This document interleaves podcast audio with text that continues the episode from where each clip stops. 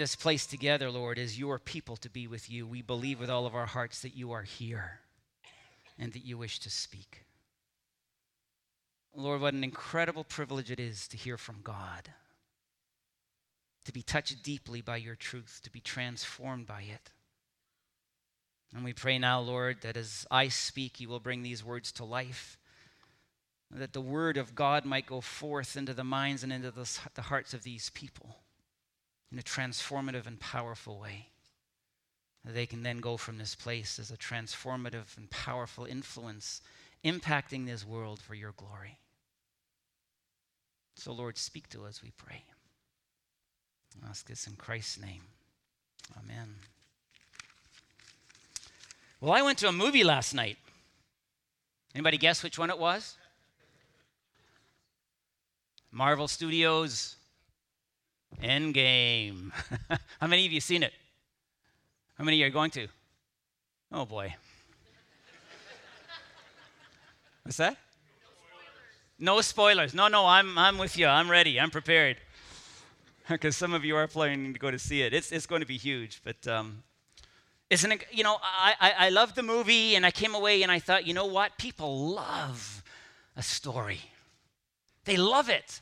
And, and this, is a, this is an incredible story. You know, you've got everything there. You've got the struggle between good and evil. You know, Thanos, this incredible expression of evil who has wiped out half of the life on Earth in previous movies. And he's ready to do even worse. Hmm. and, and then, there, then there are these superheroes who have these incredible powers with which they battle evil and they, they do good. There are these heroes that rise up and, and they have courage and they live with incredible self sacrifice. Mm. In ways that you will discover if you haven't seen the movie. Um, and, and they have this passion for what is right and what is good and what is just. And people, I'm telling you, they're flocking to this movie. I've never been to a movie, in Woodstock at least, where there was such a big, long lineup last night. The theater was jammed with people, as it probably has been since the movie opened, I think, on Thursday. The reality is that people love a story and they love a hero and they love, they love the engagement of this dynamic in terms of what might be. And it's fantastic. And I say that to, to, to point us toward the reality that it is a fantasy. It's a great thing to participate in. Not real, of course. It's this archetype that, that, that the movie is built around, and it's fun, and it's good, and it's beautiful. You know, the reality is we have a story too. It's a story that is, that is filled with this dynamic of, of good and evil and battle and who's going to win. Well, actually, when we get to Revelation, we figure out that God's going to win. We know already we're on the winning side of this deal. Doesn't matter, but we're still in the midst of it. Uh, this story has tons of heroes, people who do incredible things for God. People with courage, people who are willing to sacrifice themselves over and over again, people who have a passion for what is right and good and just people who give their lives to that dynamic. The difference between end game and God's story, though, is that it is real. God's story is. It's not some fantasy that's being created out of someone's mind. This is a dynamic that is real. We've gone through phases of this story. We're in the last one now. The first phase, after the big problem was engaged, we sinned and we alienated ourselves from God, and sin took root in our hearts, and we messed up the reality of what God created and continue to do so. So, God created phase one Israel, a nation from Abraham and Sarah who would glorify Him and worship Him and be in relationship with Him. Phase two, then along came the critical piece in the puzzle the person of Jesus. The Son of God come into this world to do for us what we could not do for ourselves, to save us by dying on the cross and being raised to new life. And then along comes phase three. You know what phase three is? Four chapters remain. This is one of them. You know what phase three is? It's a critical part in the strategy of God. Understand that. This is God's mind, God's intention, God's plan There is no plan B. This is the way God has established things that the world might be transformed in the name and in the love and in the justice and in the grace of God. And phase three is the church. It's the church. You know, I've just described to you the upper story of God, the problem, the fall into sin, Israel, Jesus, the church there's a lower story dynamic that we've talked about all the way through this, this story campaign, and we're going to talk about it with great intentionality today. The lower story is how God's people engage this dynamic. And today we're going to look at the first Christian church to be formed after Jesus ascended to heaven. We're going to look at this thing that God has created a new community, no longer identified by ethnicity, but by people who know and trust and love Jesus across the world. We're going to look at this community which exists as Israel once did to glorify God and to speak God's truth and to do God's will and to worship Him and to be faithful to Him. We're going to talk about us. And we're going to look hard at what our part is in the unfolding story of God now. It has been that since the first church was formed in Jerusalem 2,000 years ago. So we're going to look at the lower story of that first church in Jerusalem. We're going to ask this question, and I want you to be brutally honest with yourself. And if you wish, graciously with me afterwards. And it is this How do we measure up to that church? Are we encountering the things they encountered? Are we doing the things they did? Are we at that place where experiencing the things that God wants His church to experience so that we become, as they were, a powerful church in the hand of God, doing the things that God wanted, wanted done then, the things that God wants done now? You see, the degree that we can say we are experiencing what they experienced is the degree to which God's strategy will be accomplished here among us. And that is the will of God. I'm, i can say that emphatically based on the truth of the Word of God. He wants the same things to happen here that happened there so that the strategy will unfold according to His will. I'm going to give you three quick points about the, the, the, reality of that church, and then I'm going to talk about the application that we have in our day here today. The first is this these 500 people, for about 40 days after Jesus' resurrection, about 500 people saw him and heard him speak. He did mostly teaching about the Old Testament scriptures about the plan of God and calling people to live the story so that the plan, the strategy would be effective and unfold in the way of God's desire. And what happened in those 40 days is that these people came to understand, embrace the role that Jesus gave to them in order that the strategy might work. It's specific and it's intentional. I'm going to read 389 in the, in the uh, storybook. It's Acts chapter 1, verses 3 to 8. It says as after his suffering, Jesus, he presented himself to them and gave many convincing proofs that he was alive. He just made it absolutely abundantly clear he was the living, resurrected Christ acting in the power of God.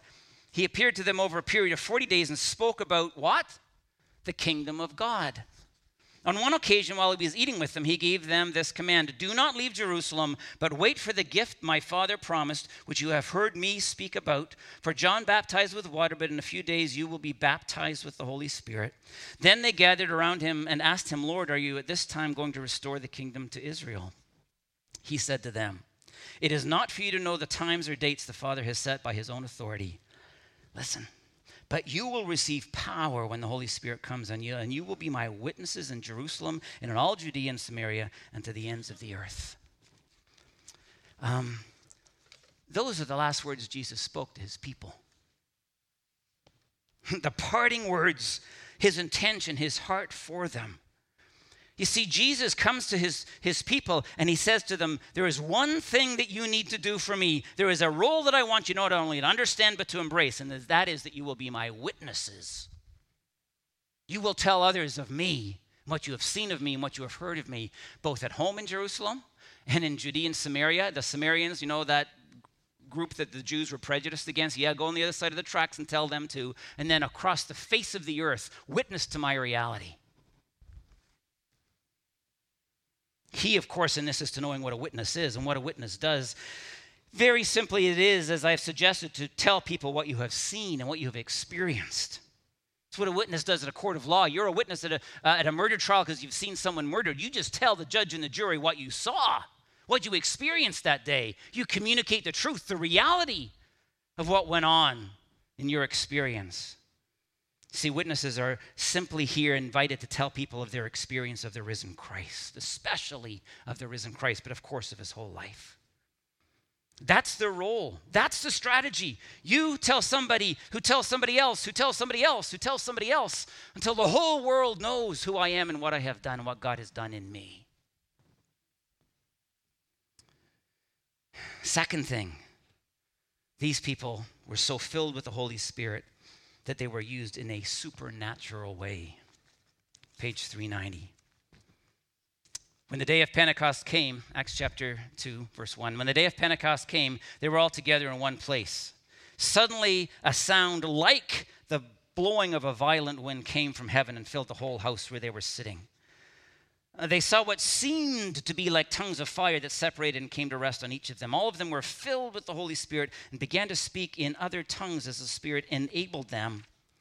Now they were staying in Jerusalem, God fearing Jews from every nation under heaven. When they heard this sound, a crowd came together in bewilderment because each one heard their own language being spoken. Utterly amazed, they asked, Aren't all these who are speaking Galileans? Then how is it that each of us hears them in our native language? Parthians and Medes and Elamites, residents of Mesopotamia, Judea, Cappadocia, Pontus and Asia, uh, Phrygia, Pamphylia, Egypt, and the parts of Libya near Cyrene, visitors from Rome, both Jews and converts to Judaism, Cretans and Arabs, we hear them declaring the wonders of God in our own tongues. Exclamation mark. Amazed and perplexed, they asked one another, What does this mean? Some, however, made fun of them, said they've had too much wine. What an incredible encounter they had of God that day. You see, what happened to them was supernatural. It wasn't natural, it wasn't normal. It, it didn't come from their own powers and their own abilities and their, their own experiences. You know, God came in that moment so much and, and influenced so much so that people thought they were drunk, and they weren't drunk. They were under the influence of the Spirit of God. He came upon them and, and entered into them in such a powerful way. They were baptized in the Spirit and came to this deep knowledge and experience of God. So that that day, from the text, we can assume that they spoke among themselves about 15 different languages that they had never learned Egyptian and Greek and Italian and on and on and on. Even though they were Galileans, people who were uneducated and were unsophisticated, people stood back and said, These people could never learn these languages. They never would have learned those languages in Galilee. How on earth are they speaking in the languages that they don't know? I want to tell you, my friends, that only happened because of God's intervention in their lives. It happened because a miracle took place. A supernatural power was exercised in and through them. I want to tell you, the Holy Spirit empowered them that day to be what? Witnesses to the reality of what they had seen and heard. They were telling people about who? Jesus. So Jesus commanded them to do it, and he empowered them. He acted supernaturally by his Spirit so that they would be effective in the doing of it. It's a remarkable moment. And the third thing was they encountered radical Christian community. Let me read 392, Acts chapter 2, 42. It says this. How are we doing? How's IPC stacking up? How are you stacking up? Is it your reality? Is it your experience? Listen to this. They devoted themselves to the apostles' teaching and to fellowship, to the breaking of bread and to prayer. Everyone was filled with awe and the many wonders at the many wonders and signs performed by the apostles. All the believers were together and had everything in common. They sold property and possessions to give anyone who had need. Every day they continued to meet together in the temple courts. They broke bread in their homes, ate together with glad and sincere hearts, praising God and enjoying the favor of all the people. And the Lord added to their number daily those who were being saved. My goodness, what an experience. This was a huge dynamic that, that, that unfolded after Pentecost. You see, the Spirit filled them at Pentecost. He came in power among them. He worked supernaturally in and through them. And one of the results of that experience was that they engaged a powerful reality called radical Christian community. We can't disengage Pentecost from what I just described to you. We can't disengage the filling of the Holy Spirit to what this church experienced on a daily basis and what these people encountered of God. What does it say of them? Listen, they were devoted to, committed to, focused upon what? The Word of God as taught by the apostles. It would have been all Old Testament teaching then. But that the apostles described, they dug into Scripture, they went deep in Scripture. Did that ring any bells for anybody at IPC? That's what we're doing, right? It transformed their lives into prayer, time with Christ, to communion, the breaking of bread. Communion with whom? Jesus, because we meet him there intimately. And to fellowship with one another. They had this deep sharing of life together. They did life together with Christ at the center. You see, my friends, these are the hallmarks of a powerful and of an effective church. It characterizes such a church. They saw miracles being done. The Spirit of God was still powerfully at work. They became incredibly generous people. Like way over the top, they sold property to care for the people among them who were in need. They loved worship. Like they ran to the worship place, the temple, daily to be in the presence of God, to worship Him and to thank Him and to hear His word spoken to them, but to be with God in that context. They met in one another's homes and they developed a deep, honest, loving relationship with one another, horizontally, and with God, vertically. And the result was they became, listen to me, a powerful witness to non believers. They gained the favor of all the people, and the Lord added to their number daily those who were being saved. Do you hear it? Be my witnesses. I'm going to empower you to supernaturally act so others know of me. I'm going to empower your experience of community. Fill it with the Spirit of God. Move your hearts to be the people that I call you to be so that other people come to know Jesus through your message, through your example, through the power of what God is doing in your midst. Now, how do we stack up? Honestly, how do, you, how do you stack up in terms of this experience? What can we learn? Number one, well, we have to understand and embrace the role that we have to witness to the reality of Jesus Christ in his life, death, and resurrection. There's a role God has for us in his strategy, and that is that we tell people what we've seen and heard of Jesus. That's simple. It's simple but it's hard to do sometimes. Here's the reality, and I'm not, this is a statement of fact, and it's just something that we have to move beyond. I'm assuming the large majority of Christians in North America, certainly in Canada, never share their faith in Jesus. We don't do it. I don't know. I can remember from being like four, growing up in the church all my life, we have to witness to Jesus, we have to witness. It's not happening. Now, I'm not being judgmental. I'm stating fact. Most people, the large majority of people, just don't do this. And there are good reasons for that. We're going to move forward into this discussion in a while, and we're going to discuss some of those reasons. But here's where we as a church need to start this discussion about becoming active witnesses for Jesus by focusing on having, as these first century Christians did, a dynamic experience of the living Christ. You see, if we don't have that dynamic, ongoing experience of Jesus like they did, we're not going to have much to tell people about. These people saw and experienced Christ in powerful, dramatic, and beautiful ways, and they went and told everybody, We don't have that experience. We're not going to have much to talk about. We really won't.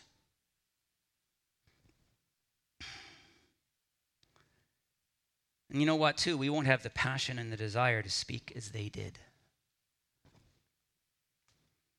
You see, for these folks, witnessing to Christ was not hard at all. As a matter of fact, it was, the, it was easy, and they were eager to do it because of what they had experienced. Particularly, I imagine, in those 40 days with the resurrected Jesus, the living Jesus. They heard him preach, they encountered him. You know, my friends, are we being so impacted by the resurrected, living Lord Jesus that we have something exciting and dramatic and significant to say?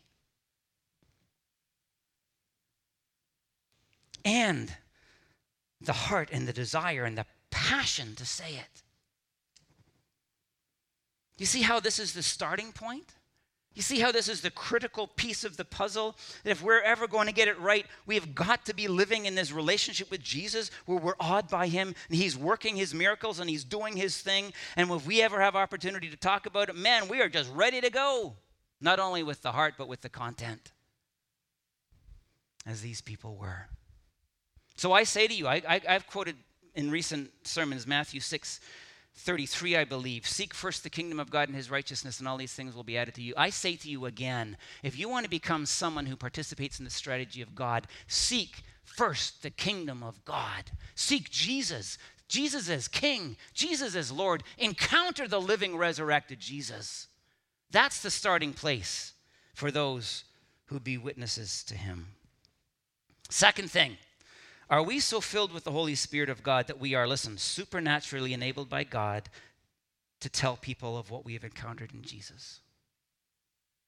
Are we so filled by supernaturally by the Spirit of God that we can witness for Christ? I want you to note this: the people in Jerusalem, um, their witnesses, they spoke in tongues, various human languages in that instances, so that people can know about Jesus what they did that day really had very little to do with them. I mean, they couldn't have done this if they had tried. They were Galileans, uneducated, unsophisticated, incapable of something like that. What they did that day was because of God at work within them. My friends, what does this mean for us in our relationship with the Lord? Are we so filled with the Holy Spirit of God that God will so act through us in such powerful supernatural ways that others will end up hearing about Jesus? Others will end up hearing about Jesus. See, here's how I think we tend to envision witness, and I'm not, I'm not immune to this, believe me. Um, it's a whole lot easier for me to talk about Jesus here than out there. Okay? But here's how we envision Jesus, uh, witnessing to Jesus. We're with somebody whom we know at work or over a coffee or in our neighborhoods, and, and, and I'm on my own. I stand there, I sit there, I'm on my own. I'm terrified because entering into this kind of thing in our culture is not really acceptable, right? That's one of the reasons people don't share. The potential easily could be backlash because the culture, in many ways, certainly in the media, think Christians are all a bunch of bigots and haters, and we're looked down upon in so many instances. And I sit there terrified without knowing, having a clue about what I'm actually going to say. That's not a very nice scenario to be in. That's difficult. Compare that to the experience of these people. Number one, they were not alone. They were with one another. Big deal. Number two, God was with them in power. He was there in a powerful and dramatic and beautiful way. And what they did, as I've said, it was not up to them at all. They were completely unable to do all of this. It was God, by His Spirit, who did something dramatic and powerful and supernatural in and through them. God acted. Uh, it was hardly them and people heard about Jesus. And there's a principle here. No matter what we do from God, for God, but particularly in this matter of witnessing, we have to be so filled by the Spirit of God that it is not our strength accomplishing what gets done. It is always and only the strength of the Spirit who is at work within us. Overriding our weaknesses, overriding our inabilities, overriding our fears, and accomplishing in us, through us, what He wishes to do in our lives. What does this mean? You know, is it possible that if we're just willing, God will set up scenarios in our lives that just open up beautifully for us to speak into? Is it possible that God can give us the words? Don't even have to be an Egyptian or an Italian. He'll just give us the words to say. Jesus promised us when those times come, He would give us the words to say.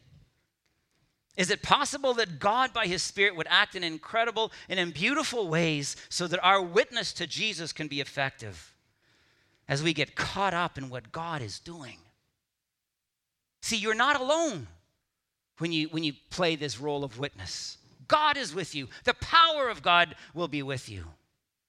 So, can God lead us into relationships where people are ready to listen? Has He already done that? Will God cause questions to come from people who don't know Him about our lives because they see the reality of Christ just bubbling out of us the goodness, the love, the grace? Will God allow some conversations to just take a turn with some folks, maybe particularly who are struggling and in difficulty, because people often turn to God in those times. Will conversations take a turn that we can, that just allows a door to open that we can walk through so simply and so easily? Because God has accomplished these things in us? I would suggest to you, my friends, oh, oh yeah, oh yeah, baby because he did it there by his power and he did what he wanted done. How do we get filled with the Spirit? That obviously becomes a really, really critical thing. These people, had, having experienced Pentecost, were just filled to overflowing with the Spirit of God. Let me put it this way, and I'll be brief. I'm thinking maybe we should even do a bit of a series on this. But number one, every believer who has accepted Christ has the Spirit of God within them. The question is what we do about that reality. Some people just leave I want to put it this way, and I don't really like the phrasing, but it's the best that I've got at the moment. Some people leave the presence of the Spirit of God within them dormant. He's there, but he's not doing anything because where they're at and how they uh, tend to live their lives. But it's possible for a person who knows Christ and who has the Spirit of God within them to, to be filled with the Spirit so that the Spirit is given freedom to act and to move in powerful ways so that witness can happen. What does this require? I'm going to say a lot in just a couple, of, one minute.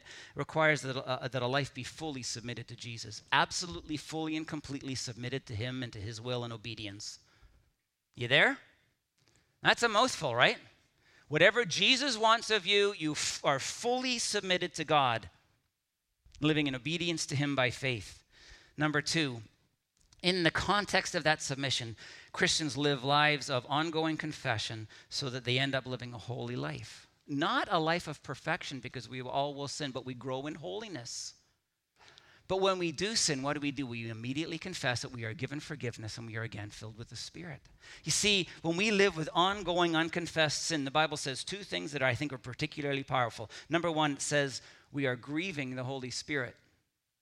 Number two, it says that we quench the Holy Spirit. It's like with this fire burning within us, and we come along with a bucket of water and we just dump the bucket on the fire and it extinguishes it. We quench the Holy Spirit. You see, my friends, we've got to live this life of ongoing confession, which leads to the holy life that God calls us to. And then, thirdly, we give time and place to be with Jesus in word and in prayer so that he fills us with himself, his spirit. John 15, verse 5 says this. I love these verses. I am the vine, you are the branches. When you're joined to me and I with you, the relationship intimate and organic. Ah, that's not the right verse. Excuse me. We got to back up a little bit. Guys, can you do that for me? I'm going to find really quickly for you. This is so, so, oh boy, this is a big deal. We got to get this right.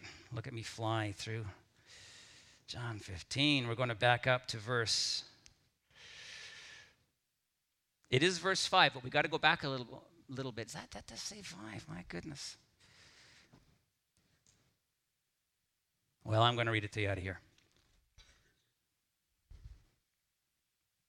Ah, it's verse 4. My mistake.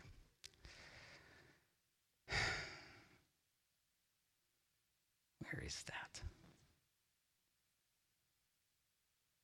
Think of this as a moment of silence, building suspense toward the incredible comment that God is about to make into your lives.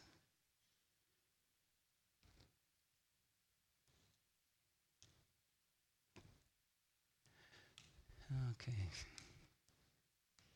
Oh, I know what the problem is. Looking at the wrong translation. I'm looking for words that aren't there. Verse 4. Verse 4, guys. Can we pop that up there? Sorry about this. Listen to this. Jesus is saying this, and he is absolutely meaning this. If you want to be filled by the Spirit, just to recap, to get us back on track, number one, your life is fully submitted to Christ. Deal with it if it isn't there yet. Number two, you live a life of ongoing confession so that you're living a holy life before Him and the Spirit is freedom to move. Then this, Jesus says, Live in me. Live in me. Make your home in me just as I do in you. In the same way that a branch can, can't bear grapes by itself, but only by being joined to the vine, you can't bear fruit, think witness, unless you are joined with me. I am the vine, you are the branches. When you are joined with me and I with you, the relationship, listen, intimate and organic. The harvest is sure to be abundant. Separated, you can't produce a thing, nothing for the kingdom. Anyone who separates from me is dead wood gathered up and thrown on the bonfire. But if you make yourselves at home with me, there it is again, and my words are at home in you, you can be sure that whatever you ask will be listened to and acted upon. This is how my Father shows who he is when you produce grapes, when you mature as my disciples. Do you want to be fruitful for God in anything? Particularly in terms of witness to the reality of Jesus in your life, you got to be intimately and organically connected to him. You need to spend time where you live in him. It's like coming home you know, make your home in me as I have made my home in you. Jesus has made his home by his spirit within our hearts. We have to make ourselves at home in his heart. And the intimate the relationship becomes intimate and organic. My friends, I want to tell you the word of God promises when we do that in an ongoing daily fashion that we will be fruitful. God will use us to produce glory for him.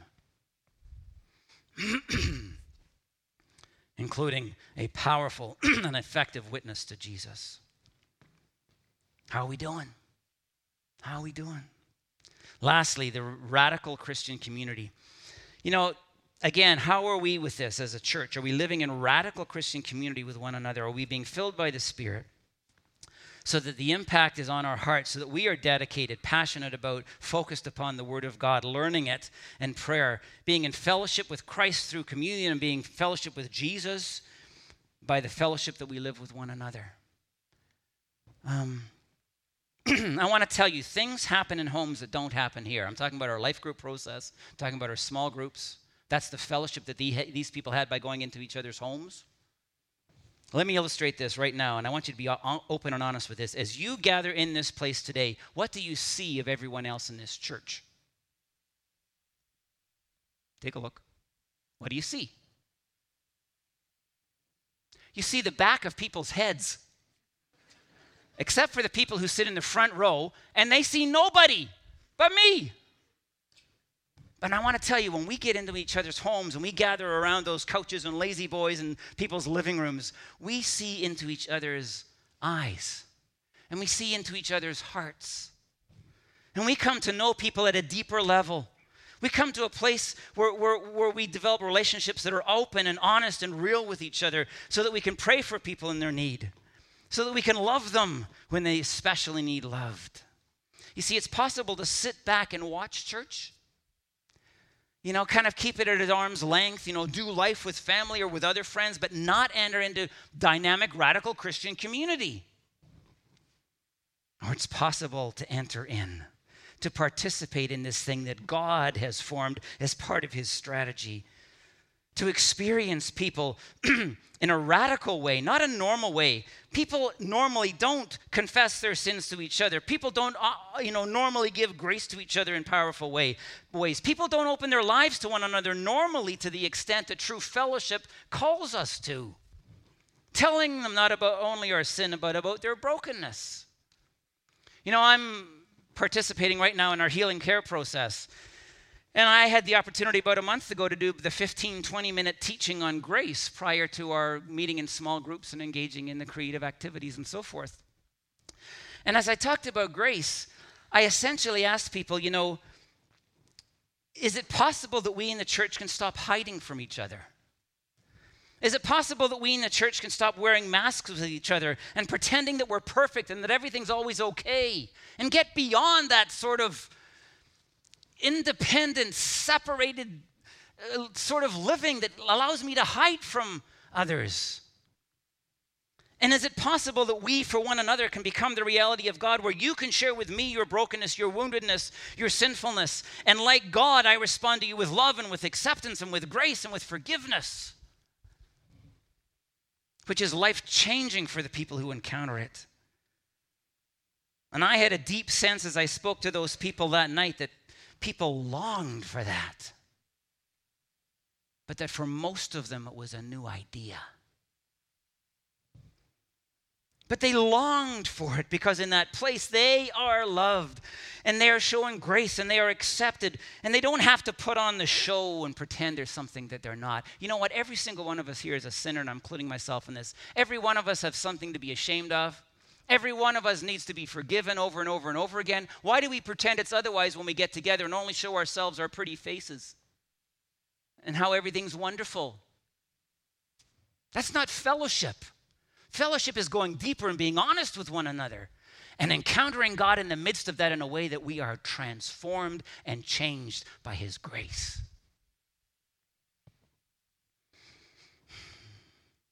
You know when that happens? Only when God's Spirit acts in a powerful and a mighty way, as happened in Acts chapter 1 and 2.